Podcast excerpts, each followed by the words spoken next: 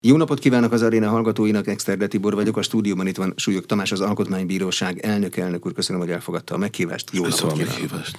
El tudnám magyarázni, hogy hol van a Nemzeti Alkotmánybíróságok helye az európai jogi térben? Azért érzékeny kérdés, mert államok ellen folyik jogállamisági eljárás, és úgy tűnik, hogy ezek végül egy európai jogi fórumon fognak eldőlni. Hát ugye ott kell kezdjük, hogy az európai jogi tér az milyen összetételű. Itt van 27 tagállami jogrendszer, és van egy európai jog, ami egy önálló, a tagállami jogtól független, jog, jogászi nyelven sui generis jogrendszer. Bocsánat. A különbség a 27 plusz egy jogrendszer között alapvetően az, hogy a tagállami jogrendszerek ugye azok a népszuverenitáson alapuló államtól származnak, és mint ilyen jogrendszerek ugye közvetlenül a szuverenitásból levezethető jogrendszerek. Ellentétben az európai joggal, hogy az Európai Unió nem állam, ezt az Európai Bíróság mondta ki 2013-as döntésében, így is gondoljuk minnyáján, hogy nem állam. Viszont van egy önálló jogrendszere, ami a történelemben még soha nem fordult elő. Ez a jogrendszer azonban nem tud szuverenitásból táplálkozni, mert az Európai Uniónak nincs önálló szuverenitása, hanem neki átruházott hatáskörei vannak, tehát tulajdonképpen ezek származtatott hatáskörök szemben a, a 27 másik tagállamnak az eredeti hatásköreivel, és ez adja ebben az európai jogi térben az alapvető különbséget. Hát van 27 egyenrangú és egymástól független jogrendszer, plusz vele ugyancsak egy, egyenrangú egy európai jog, mint önálló jogrendszer, és valamennyi jogrendszernek a csúcsán van egy-egy fórum, egy-egy bíróság, amit általában alkotmánybíróság, de ahol nincs alkotmánybíróság, ott a legfelsőbb bíróságnak van egy megfelelő kamarája, és ezek a bírói fórumok önállóan értelmezik a 27 tagállamnál önállóan értelmezik a 27 alkotmányt, és hitelesen értelmezik, mindenki másra kiterjedő hatállyal értelmezik, még az Európai Bíróság ugyancsak hitelesen és mindenkire kiterjedő hatállyal értelmezi az európai jogot. Na mi van, ha a kettő egymással hát szembeni igen. értelmezést nyer? Ez adódik ez a kérdés, hogy ilyenkor mi van. Hát ugye az Európai Unió jelenlegi fejlődés, fejlettségi szintjén vagy fejlődési fokán, ahol most állunk, és ugye ez az alapszerződésekből vezethető le, ugye ez a helyzet, ezekben az úgynevezett kollíziós helyzetekben ö, nincs olyan fajta megoldás, ami egyértelmű. Tehát, ö, tehát nincs hierarchia sem a jogrendszerek, sem a bírói fórumok között. Tehát ö, nem lehet azt mondani, hogy az Európai Bíróság egy magasabb rendű bíróság, mint mondjuk a, a holland legfelsőbb bíróság, vagy a Magyar Alkotmánybíróság. Kollíziós kérdésekre egy megoldást ö, talált ki eddig a jogtudomány és a gyakorlat, az úgynevezett párbeszédet, hogy a bírói fórumok egymással dialógusban döntsék el az ilyen kollíziós ügyeket. Na jó, de akkor mit kezdjünk olyan jelenségekkel, amikor az Európai Unió bírósága legutóbb jó, ha jól emlékszem, 2021-ben a Román Alkotmánybírósággal kapcsolatban mondta ki, hogy az Európai Uniós jognak alkalmazási elsőbsége van a nemzeti joggal szemben, akár még alkotmánybírósági döntésekkel szemben is. Hát ugye az, hogy az Európai Unió jogának alkalmazási elsőbsége van, idáig ez a tétel, ez helyes és igaz. Itt az a kérdés, hogy minden tehát mondjuk az alkotmányokból, a tagállami alkotmányokból levezethető minden kérdéssel szemben is elsőbsége van-e, mert ha ez így van, akkor tulajdonképpen egy birodalomban élünk, és nem abban, abban az Európai Unióban, amelyet az alapszerződések a jelen pillanatban jogi szempontból meghatároznak. Tehát ugye ezt az alapszerződések alapján ezt a helyzetet csak úgy tudjuk értelmezni, hogy hogy nincs minden esetben elsőbsége a tagállami alkotmányokkal szemben az uniós jognak. Tehát ugye azt lehet mondani, hogy az esetek 91 néhány százalékában elsőbsége van, de van néhány eset, amikor nincs. Ja, jó, de ezt a néhány esetet valahonnan ki lehet listázni? Van valami dokumentum, ami megmondja, hogy melyik az a 90 százalék, ahol alkalmazási elsőbség, melyik az a 10, ahol nincs alkalmazási elsőbség, akkor bejebb vagyunk. Bár így lenne. Bár így lenne, sokkal egyszerűbb lenne a helyzet. Nincs ez, tehát ugye a tételes jog szintjén, az alapszerződések szintjén ilyen listára nem tudunk fellelni.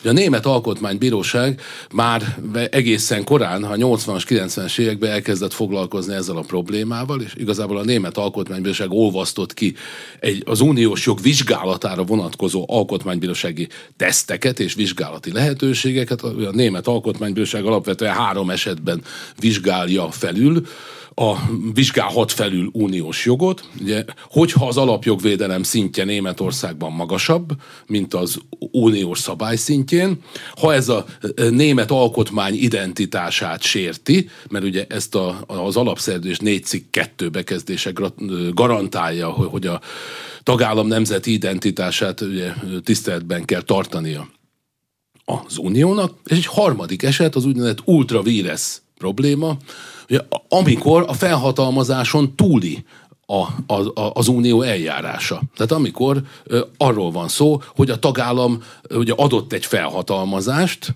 a közösen gyakorolható hatáskörökre, és ezen a felhatalmazáson túl van már az unió döntése. Ez 2016 óta a Magyar Alkotmánybíróság is, is van egy döntése, hogy ezt a Magyar Alkotmánybíróság is megvizsgálhatja, még konkrét ügyben nem, volt, nem kaptunk ilyen indítványt, tehát nem is vizsgáltunk meg konkrétan egy döntés se. Ami nagyon érdekes, hogy a Német Alkotmánybíróság 2020 májusában az úgynevezett PSPP döntésben már nem csak uniós jogi szabályozást vizsgált, hanem az Európai Bíróság döntését, egy konkrét döntésére mondta azt, hogy ez kérem szépen ultra víresz, tehát a felhatalmazásokon túli, mert önkényes. Ugye ez egy nagyon kemény szó, különösen németül, willkürlich, borzasztó, ahogy is hangzik. Na most ez egy nagyon kemény jelzés volt szerintem az Európai Bíróság számára, amit az Európai Bíróság nem volt hajlandó így értékelni, ahogy ez a jelzés szólt.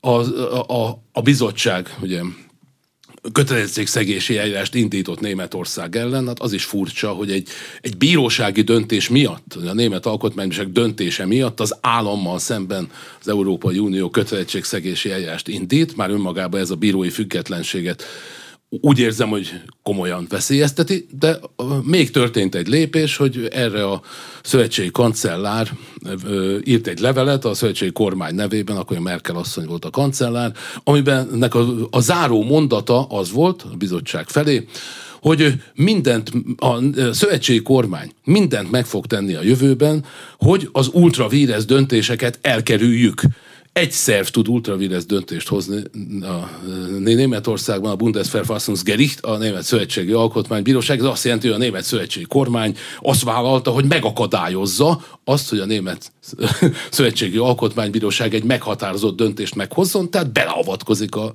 bíróság munkájába, megsérti a bírói függetlenséget. E-, ezek nagyon szörnyű dolgok, főleg úgy, hogy az Európai Bizottság erre a levélre megszüntette, meg se indította a kötelezettségszegési eljárást. Így ezeket összerakva nem bontakozik ki egy nagyon ö, csodálatos jövőkép, például a bírói függetlenséggel kapcsolatban. Ön által említett ügyben Sokan azt vélelmezték, hogy elkezdődik az Európai Unió jogának szétesése, hogyha nemzeti legfelsőbb bíróságok, alkotmánybíróságok az elsőbségi elvet megkérdőjelezhetik.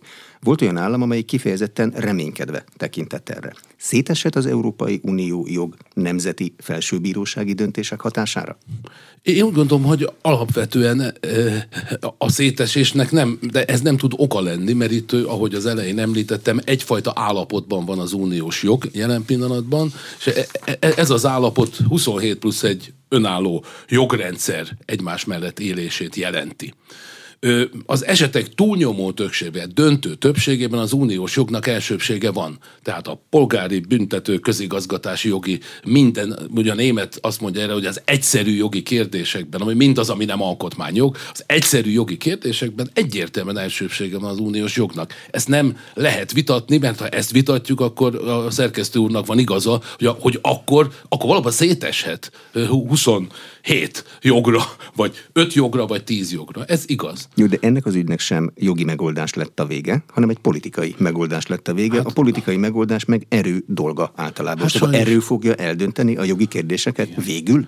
Hát ugye az nagyon nagy baj, hogyha ez hogyha a végső döntés, ugye a, a, a jogi döntést kéne hozni, és ott politikai döntés születik helyette, vagy a politikai döntés befolyásolja a jogi döntést, akkor sajnos meg kell kongatni a vészharangot. Ugye ez egy, ez egy borzasztó helyzet. Én csak azt mondom, hogy önmagában a, attól, hogy mondjuk egy Európai Alkotmánybíróság egy konkrét esetben megállapítja, hogy az uniós norma, vagy az Európai Bíróságnak a konkrét döntése például túl van a tagállami felhatalmazáson, vagy sérti a nemzeti identitást, ettől még az uniós jog szétesni nem fog. Az biztos. Mert ez az uniós jog természetéhez tartozik, pont ez az akadálya annak, hogy az, hogy az Európai Unió bírósága egy teljhatalmú bíróság legyen, amely már tulajdonképpen csak önkényesen tud eljárni.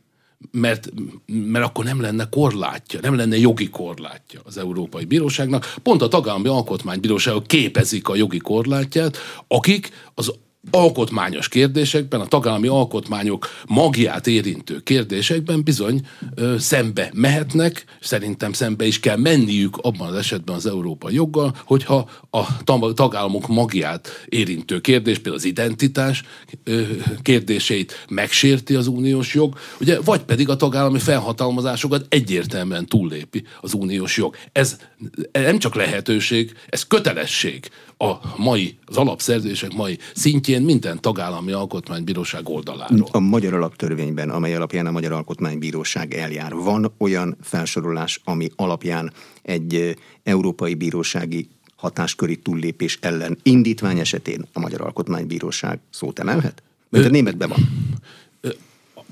A magyar alaptörvény ugye világosan meghatározza például az átruházás kérdését. Tehát, hogy a hatáskör átruházás kérdését például világosan szabályozza. Azért ruházzuk át ezeket a hatásköröket, hogy hatékonyabban gyakorolhassa ezeket az unió.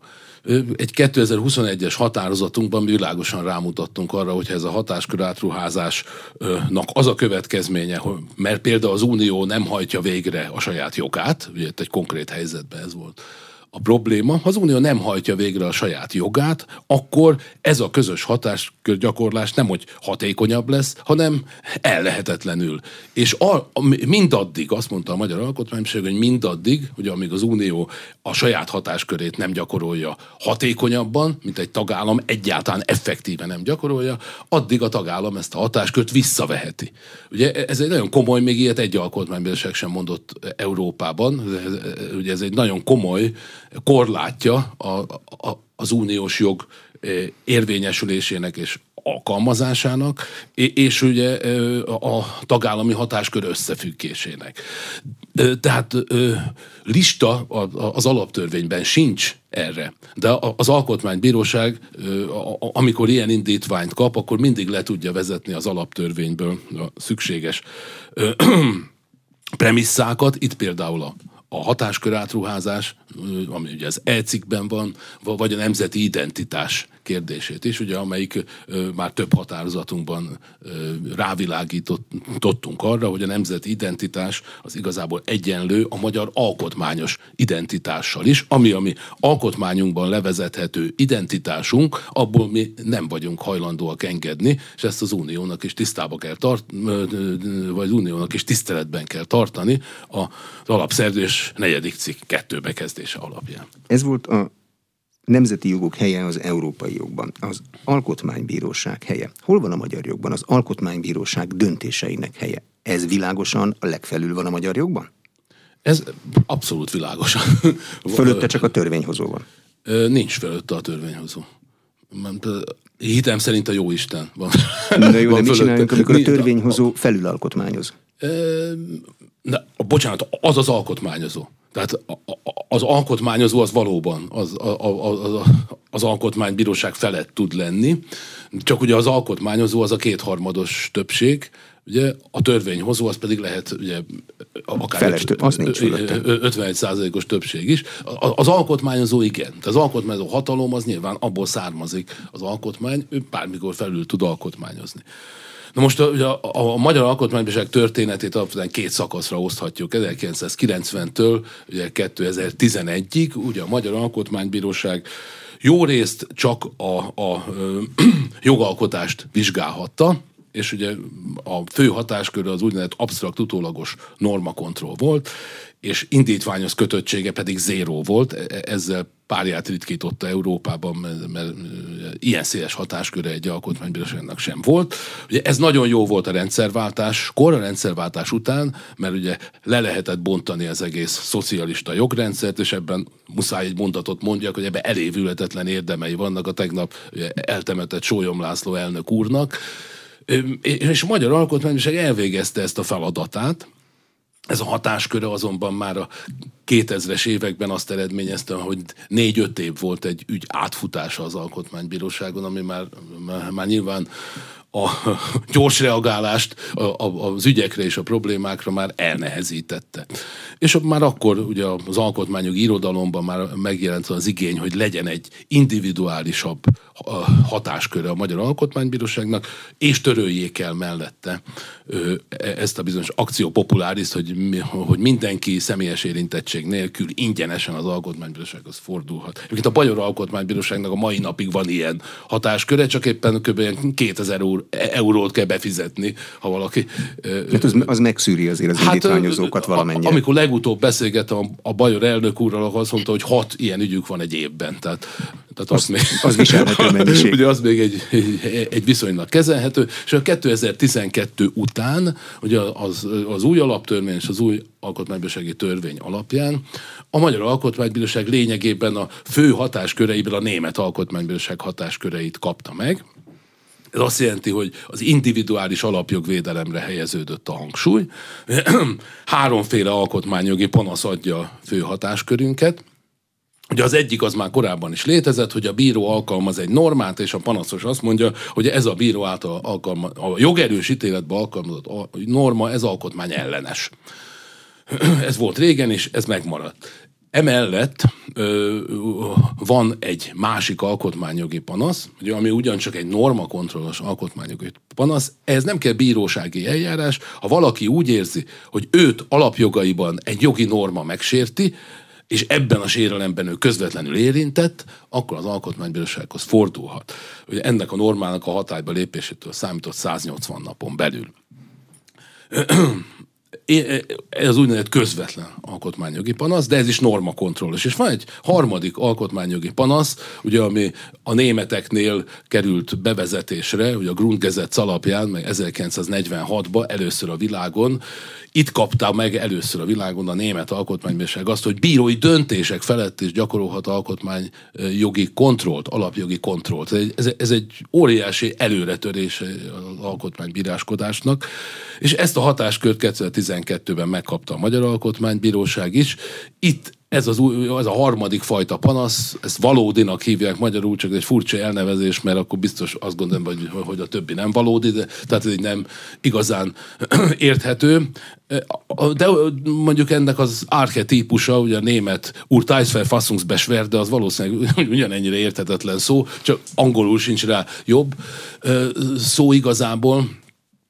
Hát ez olyan alkotmányjogi panasz, ahol nem azt állítja az indítványozó, hogy a bíróság egy alkotmány ellenes jogszabályt ö, alkalmazott. Mert ott az alkalmazott szabály az alkotmányos, ott azt állítja, hogy a bírónak a jog értelmezése, vagy a jog alkalmazása az nem volt összhangban az ő alapvető jogaival, melyet az alaptörvény garantál. Ugye ez azt jelenti, hogy tulajdonképpen 2012 óta az Alkotmánybíróság már nem csak a törvényhozó hatalom felett gyakorol alkotmányos kontrollt, hanem a teljes bírói judikatúra felett is alkotmányos kontrollt gyakorol, ami egyébként áttételesen meg azt is jelenti, hogy a teljes közigazgatás felett is alkotmányos kontrollt gyakorol, mert minden közigazgatási döntés a bíró, rendes bíróság előtt megtámadható, és mivel minden rendes bírósági döntés az alkotmánybíróság bíróság előtt is, így tulajdonképpen azt mondhatjuk, hogy mindhárom hatalmi ág felett alkotmányjogi kontrollt gyakorlunk, ezért mondtam, hogy igazából jó Isten van a, a, a, az alkotmánybíróság felett, mert igazából az, az alkotmányozó sem felettünk van, mert nem utasíthat,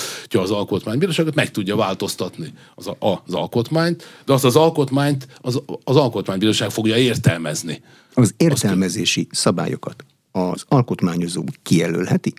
Tehát megmondhatja, hogy az alkotmánybírónak milyen szempontokat kell figyelembe vennie ahhoz, ez hogy egy szabály alkotmányosságát hát ugye ez benne is van tulajdonképpen az alaptörvényben, ugye, hogy a, hogy, a, hogy a bíróságoknak is, meg az alkotmánybíróságnak is hogyan kell értelmezni az alaptörvényt, ugye a, a, alapvetően ugye itt, itt a történeti alkotmány, mint értelmezési keret van, van, van megjelölve az alkotmánybíróság számára, ugye, ami egy nagyon szép, és azt gondolom, hogy a nemzetünk szempontjából egy haladó rendelkezés, mert ezzel tulajdonképpen e, e, e, nem, nemzetünk összes szabadság küzdelmét beemelte az alkotmány nyozó abba a körbe, ami, milyen körbe mi értelmezhetjük az alkotmányt. Ez egy nagyon fontos dolog. És természetesen a jogértelmezésnek ugye megvannak a szabályai, az alkotmánybírság ezeket is alkalmazza, és ugye alkalmazzuk az alkotmánybírság korábbi gyakorlatát, átveszünk más alkotmánybíróságoktól is, ugye például a német alkotmánybíróságtól elég sok alkotmányértelmezési szabályt, vagy, vagy, vagy módszert vettünk át. Ugyanakkor az értelmezésnek a pontos határai, hát ezt minden jogász tudja, hogy az azért soha nem jelölhető ki pontosan, annak szempontrendszere van, de ugye az értelmezés azt jelenti, hogy a végső szót az, az a bírói fórum mondja ki, amelyik ugye autentikusan, hitelesen értelmez egy bizonyos szabályrendszert, itt az alkotmányt, vagy az Európai Unió ö, szerződéseit, e, ezzel kezdtük a beszélgetést. De akkor lehet azt mondani, hogy Magyarországon azt ugye tudjuk, hogy a bíró jogot nem alkot, ez latinul szebben van. De akkor a végső jogszabály és joggyakorlat értelmező az nálunk az alkotmánybíróság. És erre megvan az eszköze és a lehetősége?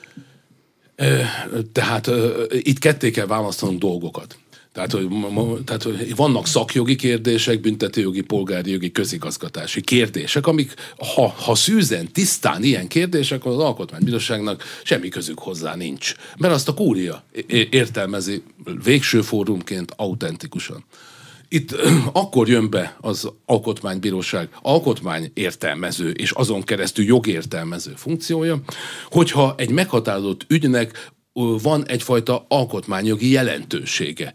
És ha a bíróság például nem ismeri fel az ügynek az alkotmányjogi jelentőségét, ugye, akkor az alkotmánybíróság megfelelő panasz esetén ugye, ezt megsemmisíti. Például legelőször 2013-ban, hogy a napi.hu hírportálnak az ügyébe semmisített meg egy bírói döntést az alkotmánybíróság, ugye ami egy tőzsde felügyeleti bírság, bírság kiszabása, és az azt helyben hagyó bírói döntés volt, pusztán azért, mert, mert ugye hát most miközben a tőzsde felügyeleti bírságnak, meg az egész tőzsdei manipulációnak az alkotmányhoz. Hát annyi van, hogy a napi.hu ugye az egy hírportál. A sajtószabadság ugye megilleti. Alkotmányos jog. Az egy alkotmányos jog, ezt meg a bíróság úgy hagyta figyelmen kívül, ahogy volt. Egy szót nem ejtett az indoklásában arról, hogy ez, ez az ügy érintette a sajtószabadságot attól, a, attól a bíróság kiszabhatta volna ugyanazt a bírságot természetesen kiszabott,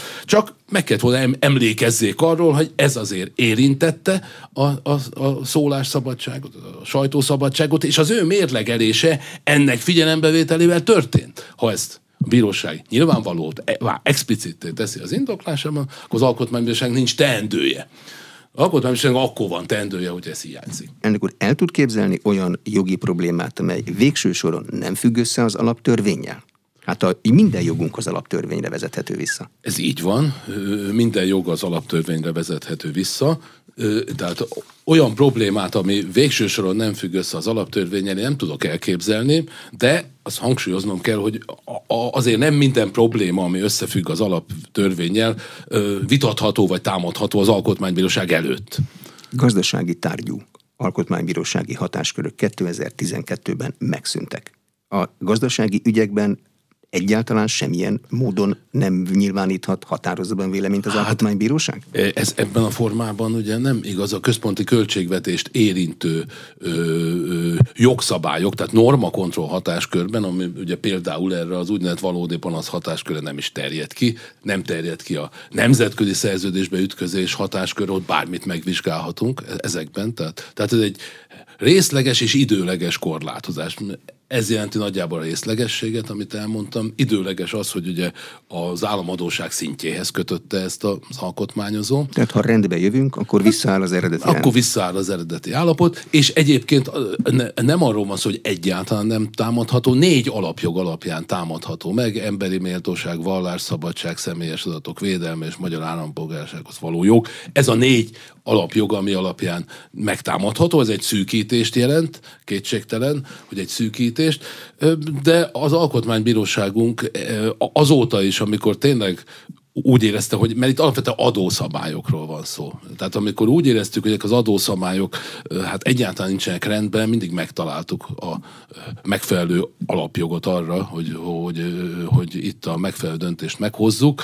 Egyébként az, hogy egy adó mondjuk 25%-os-e vagy 18%-os, az soha nem volt alkotmányjogi kérdés. Szélső esetekben lehet alkotmányjogi kérdés, hogy például a végkielégítéseket terhelő adó, ami 91 néhány százalékos volt, hogy arra azt mondta az alkotmánybíróság, hogy hát igen, az már tulajdonképpen egyfajta konfiskálás. Tehát szélső esetekben az alkotmánybíróság mindig meg tudja erre találni a módot.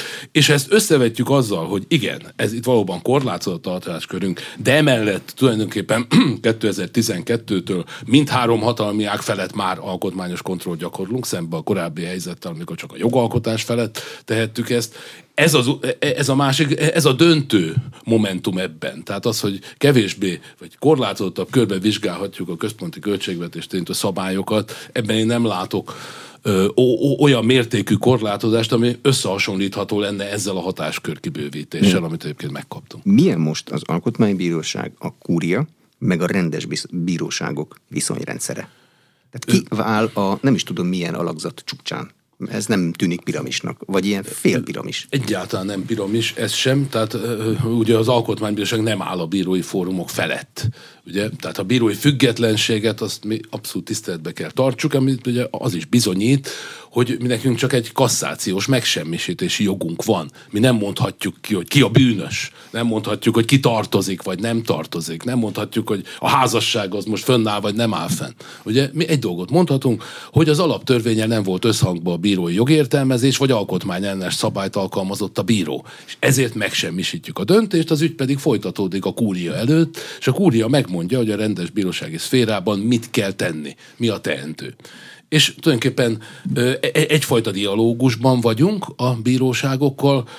Van, amikor hozunk egy döntést, például véleménynyilvánítás szabadsági ügyben megtörtént, az alkotmánybíróság hozott egy döntést, ez a kúriának nem tetszett, és ő a saját gyakorlata alapján újra meghozta az ő korábbi döntését. Erre mi újra megsemmisítettük azt a, azt a döntést is, és akkor végül is ugye e, e, eldőlt az, hogy ezt e, ezeket az alkotmányos üzeneteket a kúriának el kell fogadni, de hogy milyen döntést hoz ez alapján a kúria a konkrét ügyben, hogy bűnös lesz-e valaki, vagy nem lesz bűnös, vagy kell-e 500 millió kártérítést fizetnie, vagy nem kell, el az alkotmánybíróságnak semmi köze nincs. Tehát ezt így kell értelmezni, hogy mi tulajdonképpen alkotmányjogi kérdésekbe ö, nyúlhatunk bele, ö, nincs is rá lehetőségünk, semmilyen szempontból, sem apparátusunk arra, hogy mi egy szuper, szuperbírósága legyünk még a kúriának, hát értelmetlen is lenne. Jó, de akkor, ha én előfordul, és többszörösen az alkotmánybíróság meg a kúria ugyanazt a kérdést többféleképpen értelmezi, akkor ebből az következik, hogy az alkotmányt többféleképpen is lehet értelmezni. De az Persze. baj, ha az alkotmányt többféleképpen is lehet értelmezni. Az hát, egy elég világos szöveg, nem? Igen, de, de minél egyszerűbb egy szöveg, annál többféle lehet értelmezni. Ugye ezen fennakadni lehet természetesen, de én még olyan jogszabályt nem látom, amit csak egyféleképpen lehetett értelmezni. Itt a lényeg az, hogy ki a, ki a hiteles értelmező. Tehát az alkotmányt értelmezi a rendőr is, amikor valakit igazoltat, vagy megpirincsel. Mert tulajdonképpen az alaptörvényt alkalmaz. A személyes szabadságot korlátoz, ugye?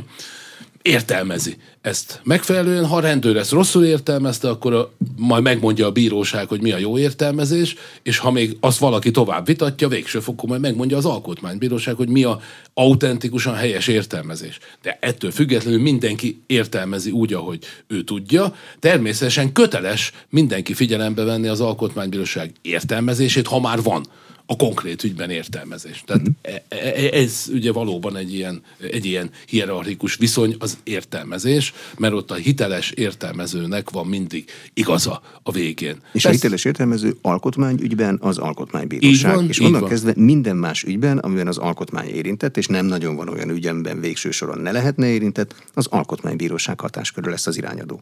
Míg a rendőr is úgy kell, hogy értelmezze. Ha tud róla a pusztán alkotmányos oldalról igen, de mondjuk, hogy a, hogy a konkrét büntetőjogi intézkedés helyese vagy nem, az már az alkotmányosságnak csak az alkotmányon keresztül kell megvizsgálni, hogy, hogy a konkrét büntetőjogi intézkedés a sértie valakinek az alapvető jogát, de hogy az büntetőjogilag korrekt volt-e vagy nem, azzal nem nekünk kell foglalkozni, arra ott a kúria. Hm. Milyen az alkotmánybíróság, az alkotmánybíráskodás és a politika kapcsolata ma Magyarországon? Ugye egy kétharmados alkotmányozó törvényhozás van ma Magyarországon. Igen, ez egy unikális helyzet Európában, tulajdonképpen, hogy egy párt szövetség ad egy alkotmányozó hatalmat, ilyen sehol nincs Európában, ezért is nem értik alapvetően a magyar helyzetet ezt Nyugat-Európában sokan a demokrácia sérelmének tartják, ezt én sosem értettem, mert hogy lehet a demokrácia sérelme az, mikor demokratikus szabályok alapján így, így döntöttek a választók. Tehát ez, ez egy furcsa dolog. Ugye egy alkotmánybíróság sem tagadhatja le azt, hogy a politikával van kapcsolata, mert mindenütt Európában, vagy bárhol a világon, ahol van alkotmánybíróság, az alkotmánybírákat valamiféle politikai szervezet vagy szerv választja vagy nevezi ki. Ez többnyire a törvényhozó szerv, tehát a parlament, de ehhez kapcsolódhat köztársasági elnök, például van, van, ahol kormány nevezhet ki alkotmánybírákat. Tehát e-, egész tarka a kép ilyen szempontból. Európában. Tehát, tehát generikusan minden alkotmánybíró ahhoz, hogy ezt a hivatalt megkapja, és és ebbe a hivatalba kerüljön, az egy politikai szervnek a döntése szükséges. Tehát azt gondolom, hogy ez, ez mindenképpen van egyfajta kapcsolat a politikával. Ahogy valakit megválasztottak alkotmánybírónak, onnantól fogva viszont zéró kapcsolata lehet a politikával, politikai jellegű nyilatkozatot sem tehet. Ugye az alkotmánybírósági törvény igen szigorú, azt mondja, hogy a, az alkotmánybíró politikai tevékenységet nem folytathat. Ezt mi mindig úgy értelmeztük, hogy semmilyen politikai megnyilvánulás sem tehet egy alkotmánybíró, nem mehet el politikai rendezvényre, stb. Tehát minden szempontból a politikán kívül állónak kell lennie, természetesen választópolgár az alkotmánybíró is, tehát az, hogy neki van egy politikai meggyőződése, meg gondolatvilága, azt úgy, mint más állampolgártól sem lehet elvonni, mert különben a demokratikus akaratképzés nem fog működni. De alapvetően ugye ez a helyzet az alkotmánybírósággal, politikai szervekkel nem tartunk kapcsolatot. Ugye nagyon érdekes volt tavaly, vagy tavaly előtt bejelentkezett hozzánk az Európai Parlament, hogy ő kérdéseket akar nekünk feltenni a jogállamisági vizsgálattal kapcsolatban, és hát azt visszakérdeztük, hogy ők ezt hogy gondolják, hogy, tehát, hogy egy politikai szerv nekünk kérdéseket tesz fel. Hát nem válaszolhatunk ilyenekre. Ugye ezt nem értették, aztán megértették végül, hogy, hogy ez egy lehetetlen helyzet. Ugye ahogy a magyar parlament, vagy a magyar kormány sem kérhet rajtunk semmit számon. De a magyar parlament kérhet előzetes normakontrollt az alkotmánybíróságtól, de nem nagyon sűrűn teszi. Egyszer már megtette. Igen.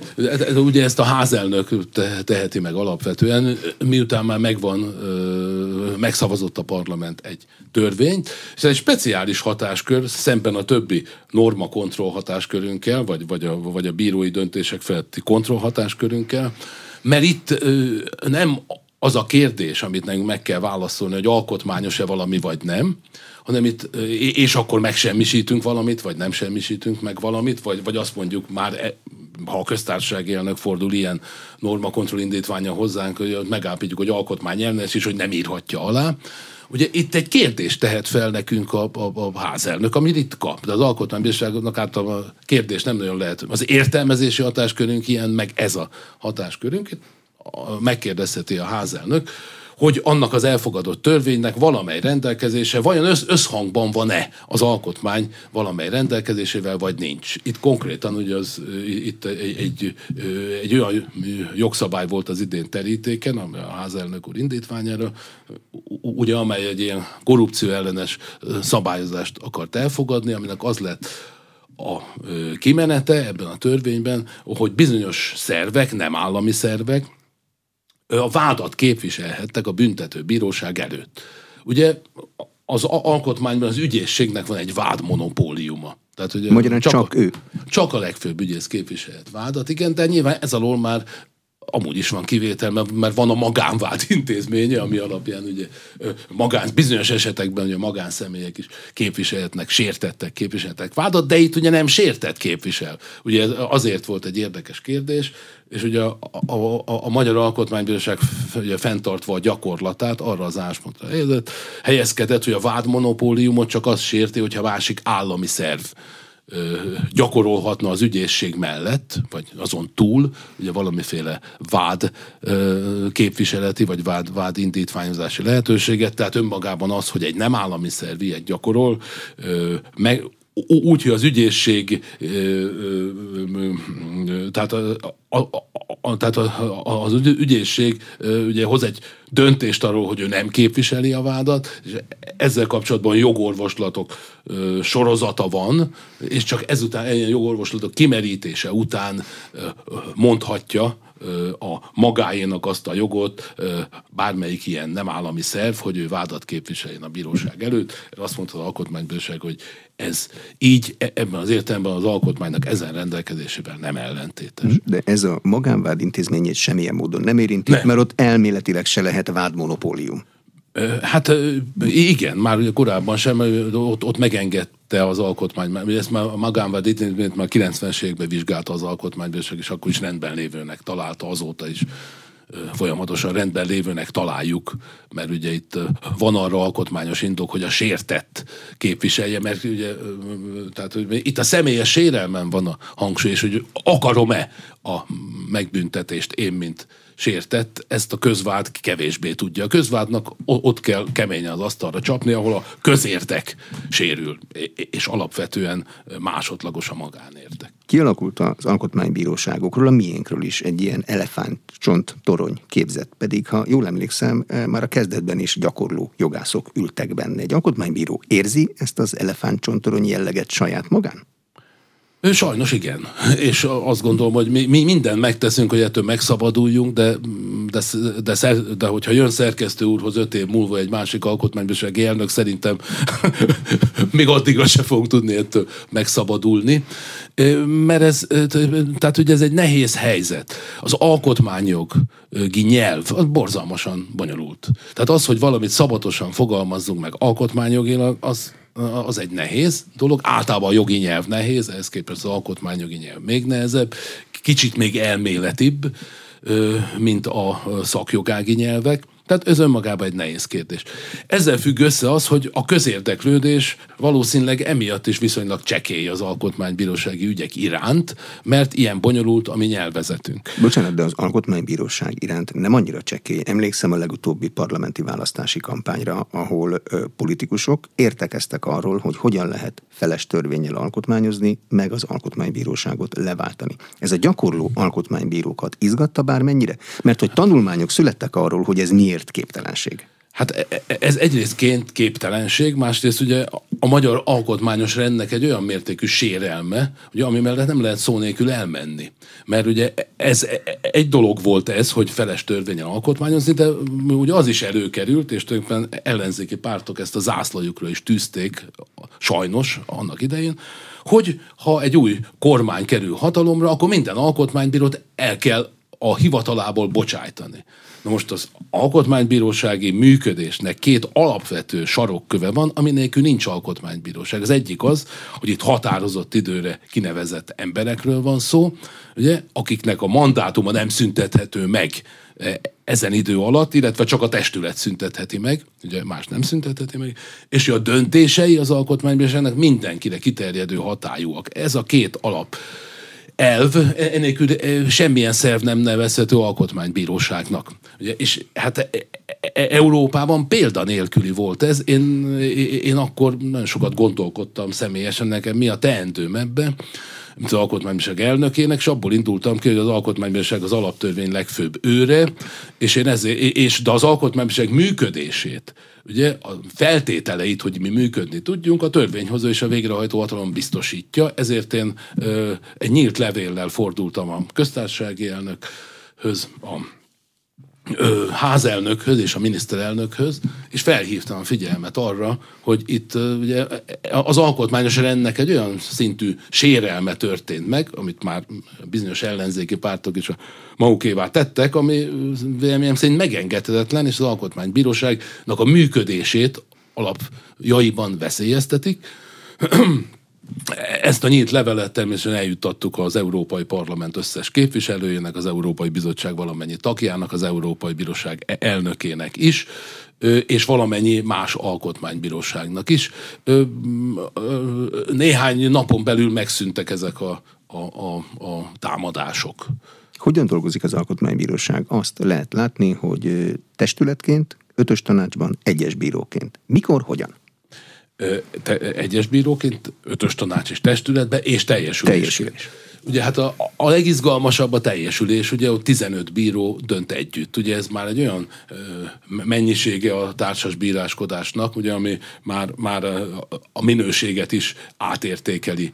Tehát ö, ugye a, még a rendes bíróságokon általában három bíró dönt együtt, vagy egy bíró dönt egyedül. Nagyon ritka az, hogy öt bíró döntsön a különböző eljárási jogok ezt csak nagyon kivételesen engedik meg. Az alkotmánybíróság teljes ülése dönt a legfontosabb, a leglényegesebb ügyekben 15 alkotmánybíró együtt. Ugye, ha most mondjuk 15 sebészt odaállítanánk egy szerem, még akár egy vakbél műtött emberhöz. Nem szeretnék részt venni benne. nem szeretnék én sem részt venni. Na most ugye a, a jogász még szofisztikáltabb a sebésznél, tehát ugye egy ügyben azért, ha mondjuk csak kétféle vélemény van az alkotmánybíróságon belül, az már egy nagyon szerencsés helyzet, mert ha már háromféle van, akkor lehet, hogy nem is tudunk dönteni. Tehát itt, itt a társas bíráskodás eme létszámánál itt a fő kérdés az, hogy döntésképesek tudunk-e lenni. De e- ez kell ugye biztosítanunk. Mint Jó, a 15-ös tagság az lehetőséget ad döntés képességre, mert egyel mindig többen vannak az egyik e, oldalon. Hát igen, ha kétféle álláspont van. Akkor igen, így van. Így van, ugye 8-7 arányban tudunk dönteni, vagy ha, ha valaki hiányzik és pont, pont páratlanul vagyunk, akkor az elnök szavazata kettőt ér, egyébként az elnök is csak egy szavazatot ér. Ugye az elnök feladata klasszikusan az, hogy, hogy megpróbálja a többségi döntésnek a, a, a minőségét a lehető legmagasabb szintre emelni. Készül egy tervezet, és azt elkezdi tárgyalni az alkotmánybíróság teljes ülése.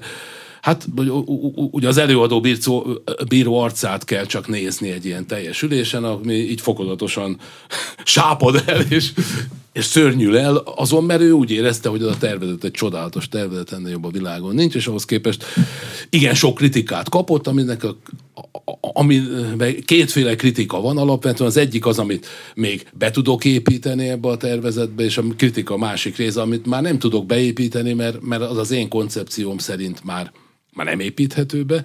És ha, ha a többség is amellett van, ami alapvető koncepciója a, a tervezetnek, akkor ezek a vélemények, amik, ö, ö, amik még elfogadják ezt a tervezetet, ezek párhuzamos indoklásban tudnak megjelenni, ugye, mert esetleg a többségi indokláson túl, de az előadó bíró minél több ilyen párhuzamos indokot be tud építeni a tervezetbe, annál kevesebb lesz a párhuzamos indoklás, Hát amivel meg nem tud mit kezdeni az előadó bíró, meg a többség, ugye mert ezeket nem tudja beépíteni, azok a külön véleményekben jelennek meg. Ez egy rendkívül transzparens bíráskodás. Olvasható mindegyik. Ez rendkívül izgalmas olvas. olvasmányok. Bárki elolvashatja, ugye a sajtót mindig a külön vélemények érdeklik, meg a párhuzamos indoklások teljes joggal, mert, mert abban látnak olyan pozíciókat, amik már ugye a határozaton belül kijelölnek eltérő megközelítési lehetőségeket, mint a többségi határozat. Hm. Ugye, egy... most képzeljük el, hogy egy büntető bírói döntés arról szólna, hogy Nagy József bűnös, ezért 20 év fegyházra ítéljük, de ott egy külön vélemény, hogy hát ezt a Jóskát fel kéne menteni. Mert. Egyébként nem bűnös